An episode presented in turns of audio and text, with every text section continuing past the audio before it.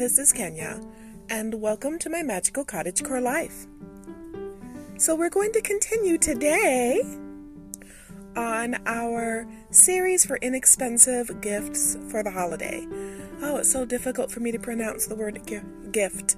It really is, because I have had an injury to my jaw when I was younger, and it gives me a lazy mouth for articulation and elocution. So do forgive me when I have a little issue saying gift. But yes, we're going to talk about another inexpensive gift you can give to children or people who like to play with fashion dolls. Now, a fashion doll is about 11 inches high. Think Barbie. But again, I want to make sure people understand that I am not sponsored by Mattel or any of its subsidiaries. Okay, so that being said, today we're going to talk about how to make simple Barbie dresses.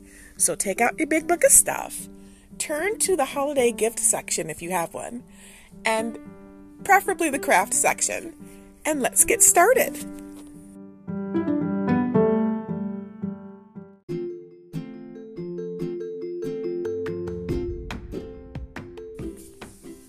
Now, when we talk about making simple dresses for fashion dolls, I want you to know that there's more than just Barbie. It's not just about brand name. There are so many fashion dolls, and they're not all 11 inches high.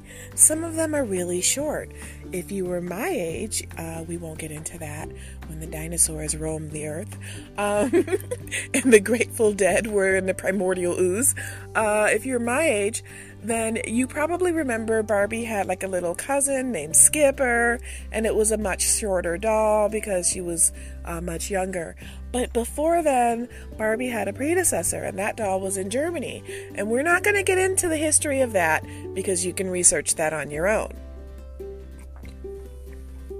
Excuse me, I'm drinking a little tea right now. Okay, so moving forward, these fashion dolls, one of the big draws for children is that adults can be dressed and undressed. You can accessorize, you can have so much fun, but the accessories sometimes cost a lot of money. And let's be honest, most of these dolls wind up stripped.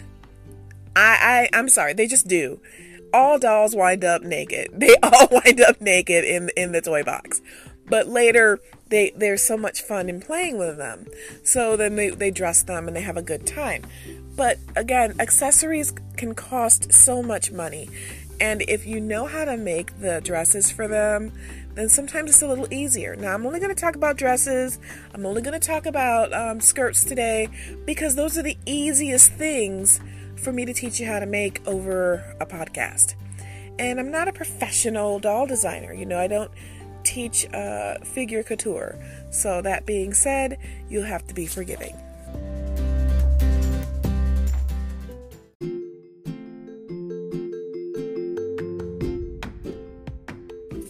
So the easiest thing to do is to maybe go into clothing that they won't necessarily find at the grocery store, or at the store that has things for $1, which those stores are disappearing.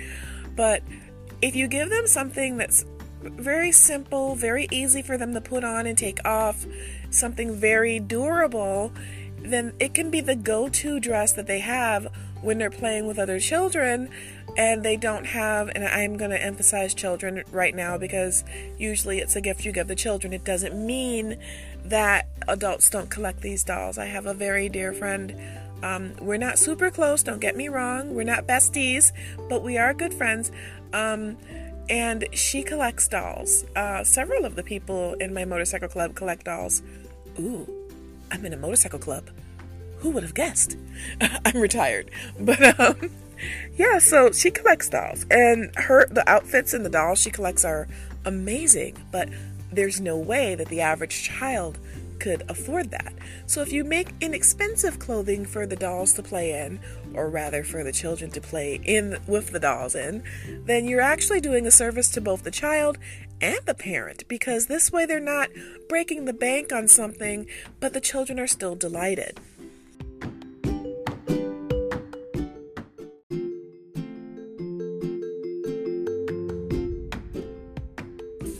So for you to start off, I'd recommend maybe finding some scrap material so you can practice and get your skill down. And I'm not going to get into machine sewing today. I'm talking about strictly hand sewing. Of course, you can do it with a machine. You can do it with stitch witchery. It's up to you. You don't have to do it the way I'm saying to do it, but this is how I'm going to recommend you do it because it also teaches fine motor skills. And during this time, a lot of us have been inside and we're beginning to lose fine motor skills other than for typing. So this might be something that will be a little fun. Yes, I did just take another sip of tea. I'm not at fighting trim, as it were, today, but I'm getting there. So back to what we were saying. So this is something that, you know, you can use to help out, almost like a therapeutic exercise. If you don't have scrap material, maybe go to a resale and buy some old sheets. Buy a pillowcase and cut it into pieces. Not a satin one, preferably cotton. But one of the most inexpensive ways to get some practice in is to, if there's a fabric store near you, is to go to a fabric store and basically grab one of the little pre-cut quilting folds, little packets. It's like a square. It's usually a yard, like a square yard. And you can get those for under $2. And this would be a really good way for you to be able to have the flexibility as well as the affordability in practicing on material and be able to find something cute.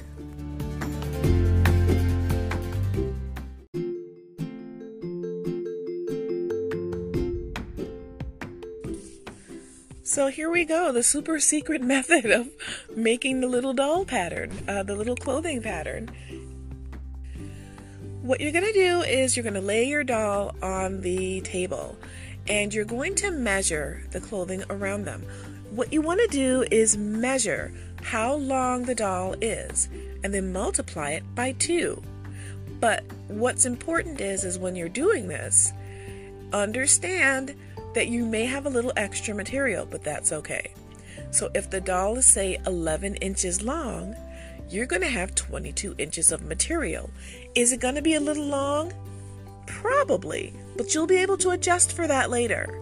Then you want to measure and see how wide it is. Depending on the kind of doll you have in front of you, it could be anywhere from 2 inches wide to 3 inches wide. I've seen this because, again, you may not use the regular fashion doll. And then you want to make sure that the piece of material that you're cutting has enough of a seam allowance so that it will not wind up being too tight.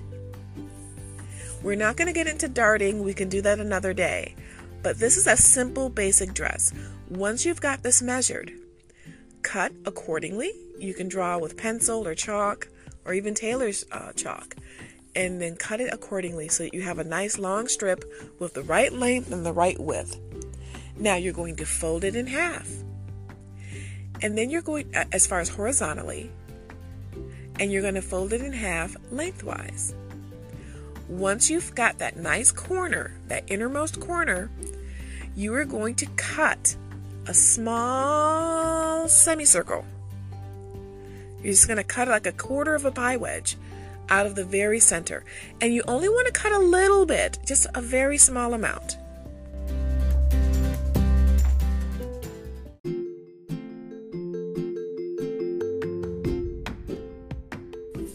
Now understand that when you do this, you're making the neckline of the dress. So it's important not to overcut or else it's going to fall off of the doll's shoulders. If it's a standard fashion doll, you can kind of get some help with this by using either a penny or a nickel for your initial cut and see if it will fit over the doll's neck. If it will, congratulations, you're halfway there. Once you've done this part, what you're going to do is pull it over the doll's head and let it hang so you can see and know how to adjust this. Once you've got it adjusted to where you're going to want it to be, and again, this is a simple pullover dress. We're not doing sleeves, we're not doing anything fancy, and you can kind of do the same thing with a skirt except it's just a circle. You're just cutting a circle of material and cutting a little corner off. Once you've got this on, now you can make adjustments. The easiest way to make an adjustment is to pull it together to where you're going to want it. Preferably at this point you might have straight pins or at least a little pencil so you can mark and show where it will come together. Now you can add a zipper or you can add a little cut in the very back of the neckline where her back would be or his back would be.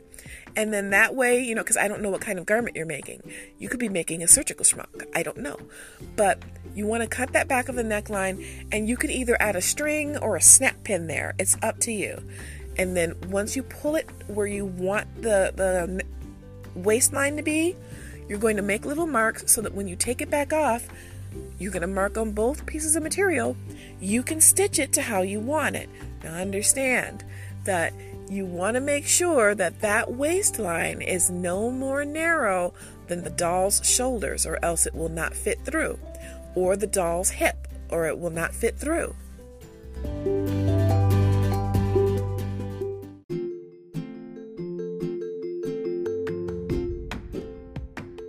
And then once you've done all this, you're going to do it again because you measure twice, cut once. You're going to hear that a lot if you start sewing or get being around seamstresses or tailors. You measure twice, you cut once. Now, if you're a costumer, like I was, I worked as a costumer for a while in a costume shop. I was not a master costumer, and I don't want to say I went to school for it because that would be misrepresenting myself. And I do my very best to try to live an honest life, so I'm not going to misrepresent myself to you. But I was a costumer, just a functional one. And one of the things we did, we didn't have to worry as much about the measure twice, cut once, because it wasn't as critical, because in costuming, you don't see the inside, you only see the outside, which is why if you rent a theatrical grade costume, it's not uncommon, especially in rentals, for buttons to not be sewn on. They're actually pinned on. So, so they can be moved easily depending on who wears the costume. But yeah, it's one of those things where, you know, it's kind of an insider thing or an insider knowledge. But that being said, you measure twice for this garment and you cut once. Once you've done that, leaving a little bit of seam allowance, you're going to stitch it close. Now, your first couple of times, the dress may look a little wonky. It may look a little crooked. It could be slanted. It could be short on one side. As you make these over and over again, they will get better. It will always get better. Maybe give yourself a little break. Using ribbon or trimming for strings to pull dresses or skirts taut or tightly in order for it to fit better is something you can use to help make adjustments and to hide mistakes. Now on the bottom hem, you can either leave it ragged or you can also hem it yourself.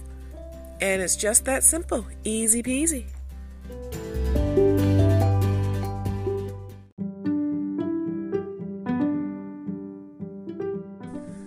Once you get the hang of this, and talking about it is so much more awkward than doing it, once you get the hang of this, you'll be able to make dresses and little skirts and work your way up to pants, because pants are easier, honestly, because once you get a simple pant pattern down, it's so easy to make them for dolls. But once you get this down, you can make holiday dresses for the dolls, you can make fun sporting dresses, you can make anything. You can play with the skirt line by making an A line once you get to where you can know how to do it. It's almost like when you used to make paper dolls to cut. If you're making a simple A-line dress in this kind of material pattern, because you would just cut the front and back along the fold. But understand that I am aware that not everybody is making paper dolls anymore. I really dated myself, and I mean the kind on the paper doll chain. I am really, really feeling a little older now. My poor child, she was given animal folktales for children by Peggy Seeger as her children's lullaby. So that poor kid, that poor child, I'm a little stuck behind the times, but I think you'll enjoy it. And I think that this will be a gift that you can give children or people in your life who have dolls and do actually play with them and want fun things for them to wear just to have a change about. And making the hats is easy, making the scarves to go with it. You can have whole wardrobes that you just sit around merrily stitching up to give the child in your life. And it's not expensive. Think about it. Old clothes that you can't really donate because they're not in good enough condition, but the fabric is pretty good in most spaces. You can make the dresses out of that, and you can even take old sweaters, that have basically worn down and aren't good for donating, and those can be cut, because some people make mittens out of those. They recycle the sweaters. You can make little sweater dresses or little sweaters for your dolls. Well, vests anyway with this method. I really enjoy sharing these kinds of things with my friends, and we're friends, right? So if you made some dresses with your dolls from this pattern, please let me know. I'd love to hear about it in the Shire on Facebook. And as always, I look forward to seeing you again here on my Magical Cottagecore Life.